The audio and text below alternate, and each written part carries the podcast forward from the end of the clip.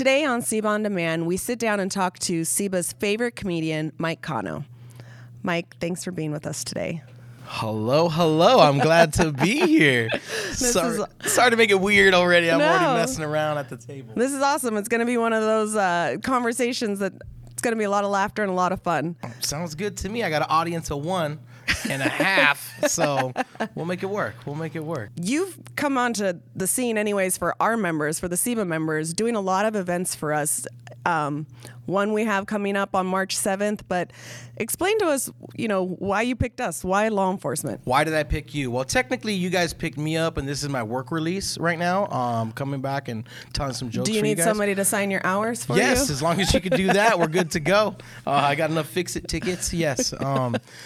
No, you know what? I've got family, I've got friends, I've got so many people I'm close to in law enforcement, and as you know, over the last 5 to 10 years, there's been this horrible stigma that's getting worse and worse, and I feel like the people that are making it bad are not stopping at continually trying to make it bad, but there's got to be those of us citizens, people like that make it good, because there's a lot of good in law enforcement too. And so what I like to do is any event I can do, whether it be PD, sheriff, anything in between, I like to support that and bring out some laughter, man. And all my guys do too, because that's a stressful job, right? Yes, it is. I think it's stressful standing in front of strangers, and then imagine them with like guns and stuff and warrants.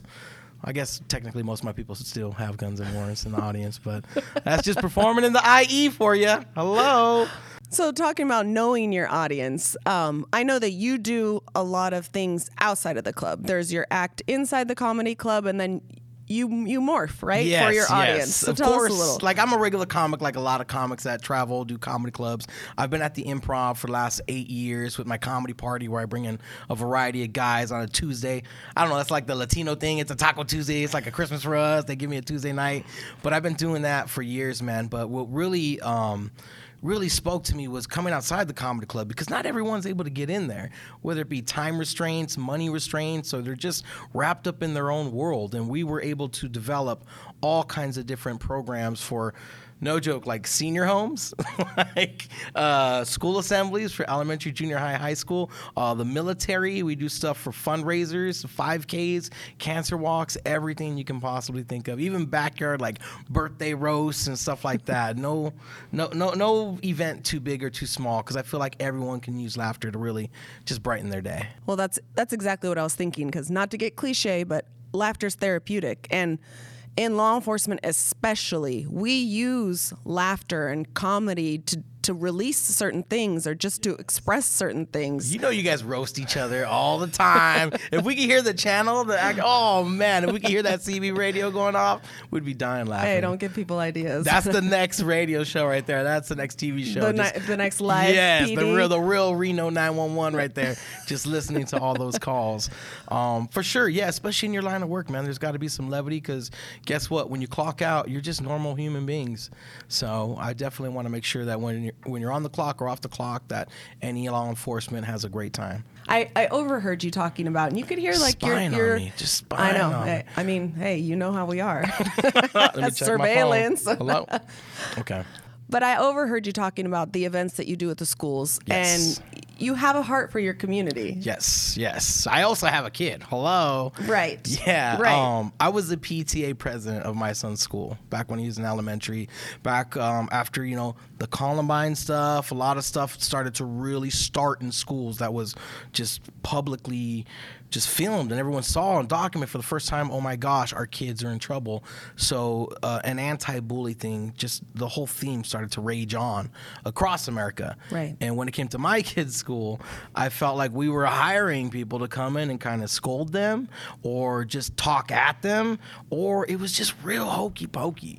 I didn't really like it. And I said, you know what? I can create something better than this. So I got together, and I've got several performers to engage the kids, because first of all, they got to want to pay attention. Right. They hear so much of this.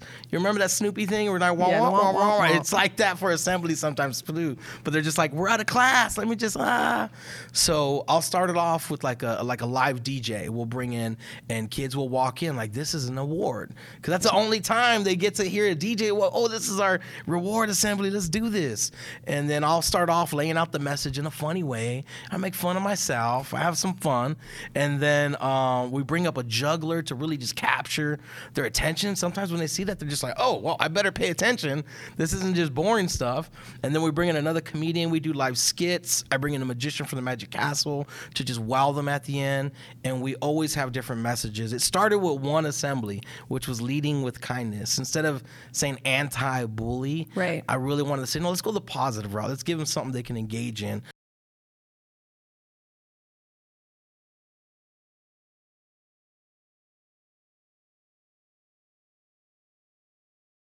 And we've noticed that most schools really take that message and run with it. And we actually tweak it a little bit if we need to, depending on the school's actual problem. One school might have a problem with racism.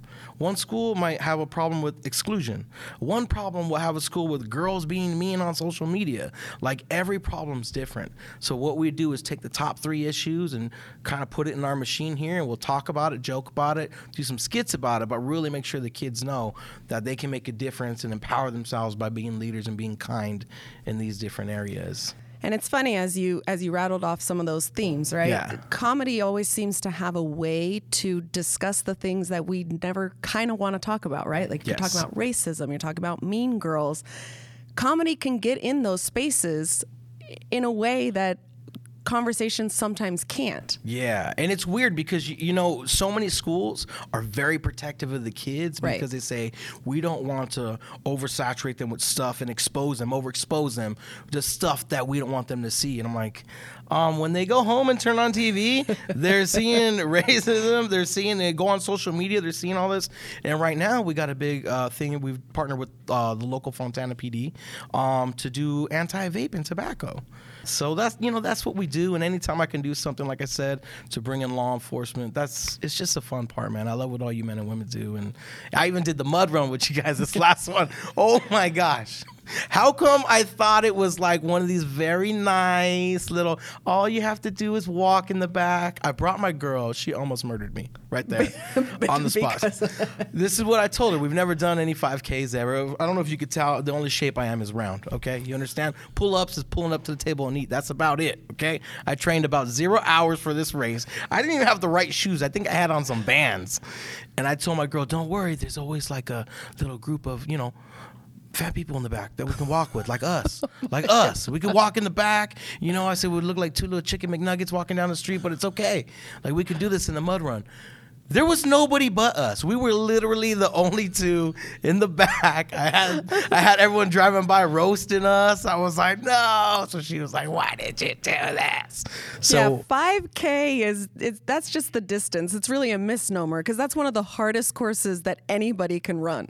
Yeah, I messed up. I had to admit that quite a few times. She's gotten roses. She's gotten dinners. I was going to say, I hope she got new shoes. I had to buy Ben Gay to rub all over us. It was bad. Yeah, she was very angry at me. But this year, we'll see if I can lose a pound or two and then make it happen again. So we've got one coming up March 7th for our SEVA members. It's a secret.